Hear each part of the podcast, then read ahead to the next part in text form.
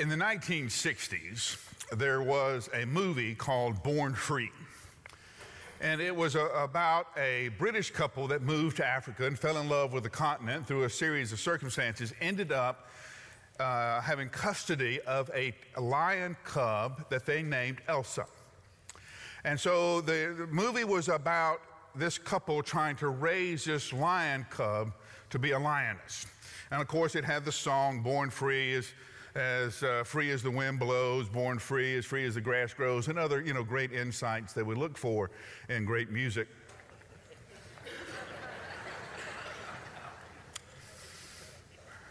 It became a television show in the 60s. And of course, you know how Hollywood is. If they have one success, they can't stay away from the second success. So we had a sequel to Born Free, and it was called Living Free.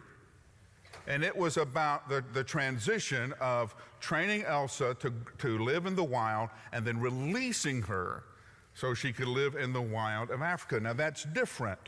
Being raised in captivity where your food is brought to you and you're fed a certain way and you learn to live a certain way, it's a different thing to go out into the wild and learn how to live on your own. It's a problem the church has always had. Born free. And we love that moment when we celebrate where Christ has redeemed us and forgiven our sins and made us new. Then, what? Yeah, we love being born free. Few of us know how to live free. It's a problem the church has been dealing with since the very beginning. In fact, Peter addresses his church in one of his letters where he says, listen, you are born free. Now you need to focus on living free. Well, that was my interpretation. Let's see how Peter says it. Stand with me in honor of God's word.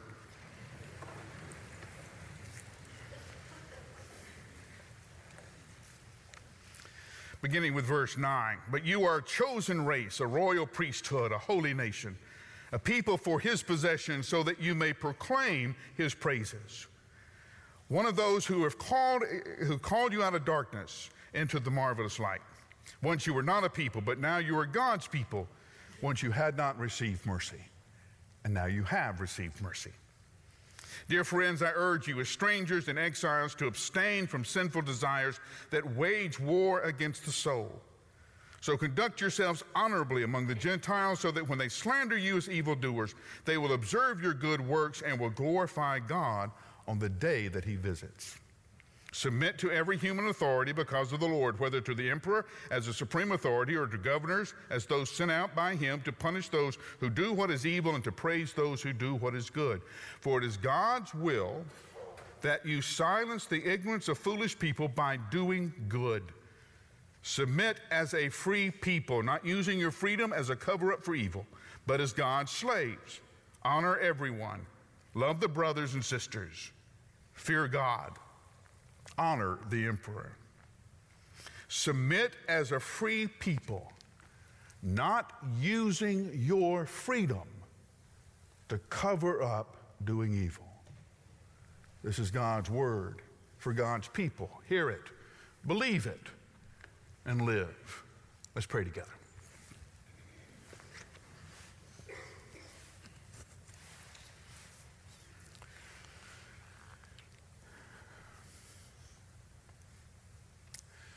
So long ago, your apostle Peter wrote to his people the same thing that we need to hear today about the importance of living free. So we pray that your word to him and his word to his church would be your word to this church. And we pray this in your name. Amen.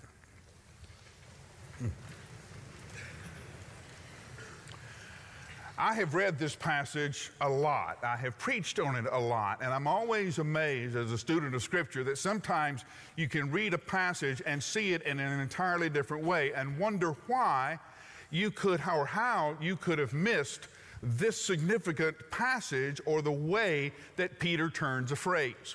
And the passage I'm talking about is where he says to us, submit as a free people. Now, how do you do that? It seems like he's talking out of both sides of his mouth. One, God has empowered the emperor to rule over culture and society. He has given the governors power to keep the peace and that kind of thing. We have people in power over us that we willingly recognize as having authority in certain situations, and we obey them. We submit to them, but only as a free person. We give our submission to their authority in certain situations and in certain moments because we do so when because by doing so we recognize that we are ultimately obeying God. At no time, no how, does a believer in Jesus Christ, a Christ follower, give up the right and responsibility for making their own decisions. Now listen to that again. At no time, no how, does a follower of Jesus Christ give up the right and responsibility to make their own decisions. I've told you before, I've read the Bible backwards and forwards looking for loopholes. There are none. I cannot say to Jesus, yes, I hit him in the nose because he hit me first. No matter what anybody else does, no matter what anybody else says, I am still obligated to obey Jesus Christ in every circumstance. We are never given permission to disobey. Amen. Now that's a tough one. Because you want to react, you want to take action, you want to take it in. You say, can't do that. Why? Because I belong to Jesus Christ.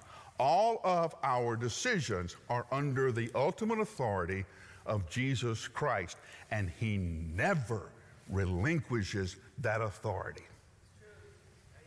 So when you say the devil made me do it, no, he didn't. You did that all by yourself. Okay, because we want to find somebody to blame, don't we? It's easier that way. Well, Jesus, you have to understand the way that my mom and dad raised me. You have to understand the way these people treated me. You have to understand that I'm addicted to this or that. None of that has any say in your life because the ultimate say is that of Jesus Christ. Amen. You are who He says He is. Now, Peter begins by reminding us that all of this begins when God establishes the cornerstone of Jesus Christ as the foundation of His kingdom. Have you ever built anything? Takes forever to lay the foundation, right? You go out and you look at, they're going to build a house. So you go out and you look the first day and they've moved dirt from this side to that side. You check with the foreman, it's going pretty good. Go back the next day, they've dug a hole. Next day, they're measuring the hole. They pour concrete in the hole. Next day, foreman comes out, looks at the concrete. Looks good. Gets back in his car, truck, goes to another job. You don't see him for 2 or 3 days. Why? Concrete's dry. Can't do anything till the concrete's dry. Takes forever to build the foundation of the house. Why? Because if the foundation's wrong, the house will never be right. And if the foundation of your life is wrong, your life will never be right. So what Peter says is that God has established this cornerstone, this stone that will not be moved, and then placed you in relationship to that stone, has glued you in, cemented you in through His grace and mercy to the cornerstone that is Jesus Christ. You are chosen. Okay? And that means that the builder went over to the pile of stones, picked up the stone, looked at it and said, this is the one I want, and walked back over and cemented it to the foundation. That's what it meant. You were picked.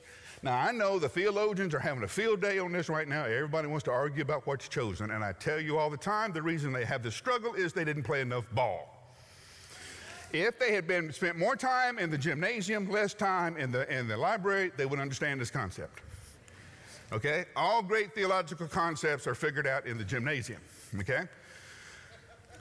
You show it, play a game. There's several of you. We're going to choose up teams. The two best athletes make the decision, right? One of those athletes is better than everybody else in the gym, and everybody knows it. So the goal is to get picked by that athlete. Get picked by the guy who's going to win. Okay? Y'all know who he is, right? So all of a sudden, you're over here with losers. Okay? Now, everybody in the gym has already told you, you're not good enough to pick. We know who can play ball. You're not one of them. Go over and stand with the losers. So you're over here, and your prayer right now is, please, Jesus, don't let me be picked last. That's the only thing you're praying for. Don't let me be picked last. All right? Now, the guy who's going to win, he picks you. Mike, get over here with me. Mike, you're on my team. Now, from the loser line, now, you're bad. Yeah. We're going to win. Why? Because he's on our team. This is our captain. We're going to win. Doesn't matter who else is on the floor. Doesn't matter who else can play or not play. This guy's going to win. That's what chosen means. King Jesus has chosen you to be on his team. You're going to win. Doesn't matter the game. Doesn't matter who's playing. It's already known you're going to win. That's what it means to be chosen. You are chosen. You're not bad. You're not any good. You're just picked by the right captain.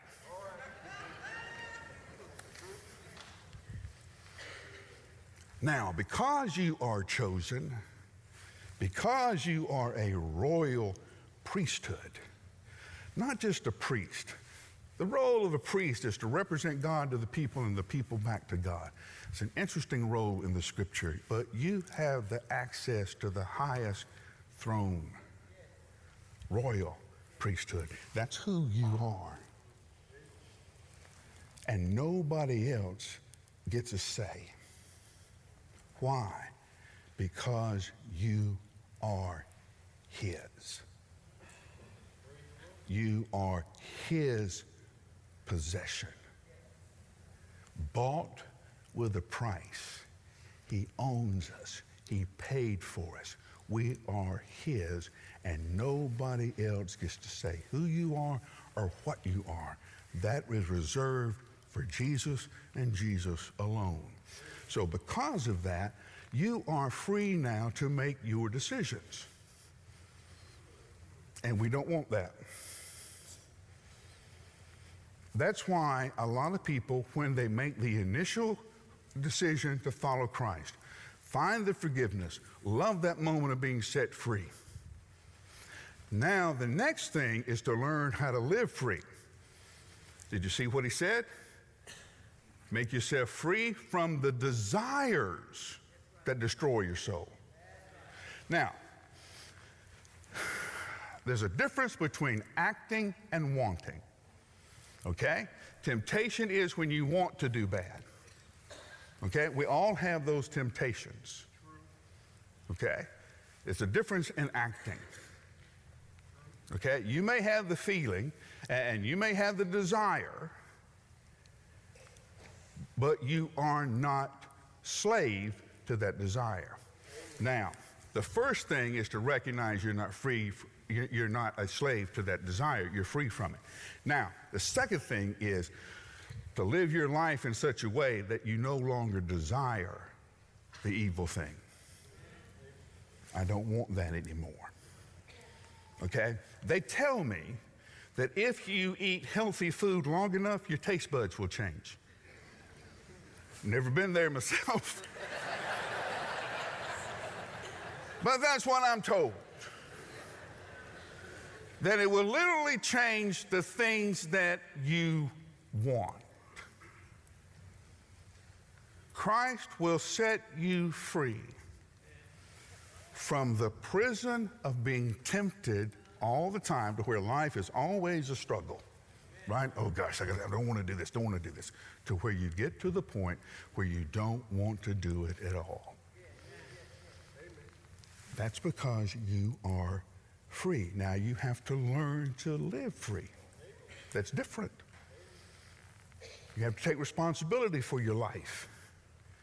You have to know that it is yours. And yes, there are times when we submit to the government authorities, and there are times when we do not. There are times in the history of the church where we have had to practice civil disobedience. And that time may come in America where we have to do it again. If it does, we have been here before, brothers and sisters. And for some reason, nobody takes you seriously as a preacher until you do a little jail time.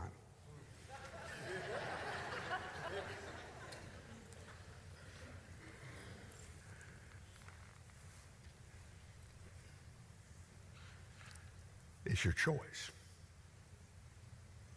You've been given the freedom to choose. To choose to follow, to choose to be like him, to be free from those things that will take us away. We submit, but we submit as a free person. You're never in a situation where you don't have a choice. You're never in a situation, because we live in a culture where everybody wants to blame everybody else. And you know, you have to understand the way my parents raised me. I'm addicted to this. I can't help that. In Christ, you are free. And Paul wrote the Galatians, you have been set free for freedom's sake. Do not submit to any yoke of slavery again. And that's what happens. If you study the population of the U.S. and where different groups have settled and where they've moved, one of the things that you will notice is there is a large African-American population in those places where slavery used to be so strong. Charleston, South Carolina, where the slaves were brought and sold. Memphis, where they were bought and sold along the river there, and where so many of them worked on the plantations in West Tennessee. Why? Because when the Civil War ended, where do you go? What do? This is the house you've always lived in. These are the people you've always been around. This is where my family is. You stay. So you're born again. You have that moment, but all of your friends are still in the old lifestyle. One of the most important things we have to do as a church is remember that when somebody comes to Christ, they're leaving everything and everybody behind. So we bring them into our family. That's the importance of groups. We recreate the family structure. And we find new brothers and new sisters in Christ, new mothers and new fathers in Christ, because he recreates the family structure, and they're the ones who teach you how to live free.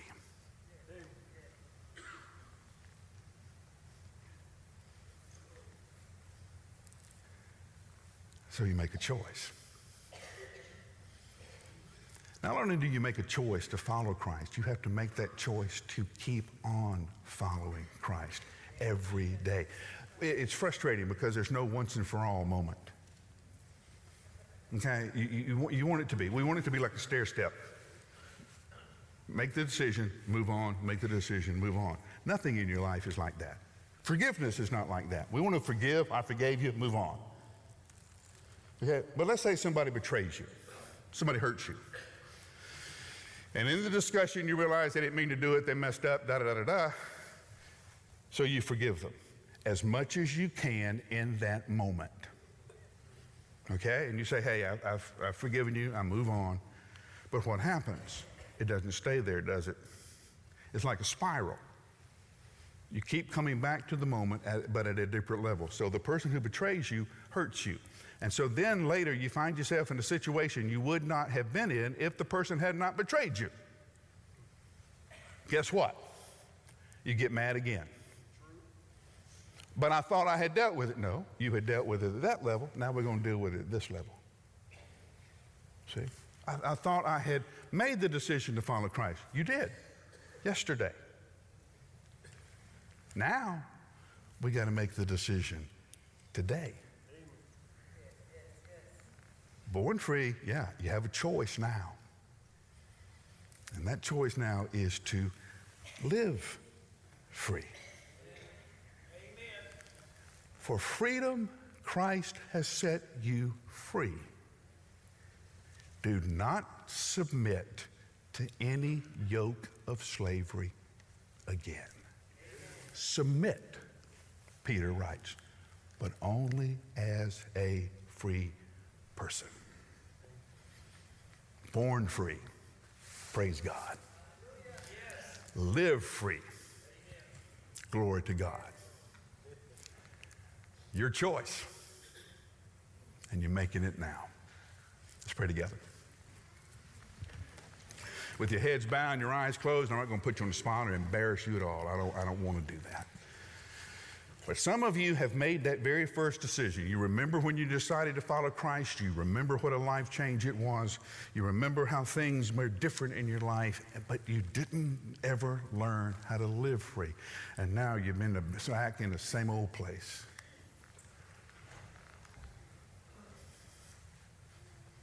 And now is a moment of confession, repentance, of realignment. And maybe going out into the atrium and finding the discipleship team and finding your small group and say, hey, I want to do life together. I want somebody to help me learn how to live free. Maybe that's where you are today. Maybe it's to come be part of this church fellowship. You come on. We'd love to have you as part of our family. Or maybe you're at that very first moment, that very first choice. And you want to know what it means to be born free. All of those sins and all of those mistakes that are causing you anxiety, Christ paid for. You're free from that debt. And he offers you a life through his resurrection of purpose and hope you didn't even know was possible, but is now his gift to you. I know I'm saying a whole lot, just a handful of words. That's why our ministers are out at the table and next to the big sign says next step. They want to have this conversation with you. They want to pick it up from here. I beg you, if you walked in here a slave, don't leave that way. You don't have to. Lord Jesus, every life is open before you, every heart. So we pray the choices we make now are exactly what you want. Would you stand with me as we sing this? You be obedient to the Lord and his calling on your life.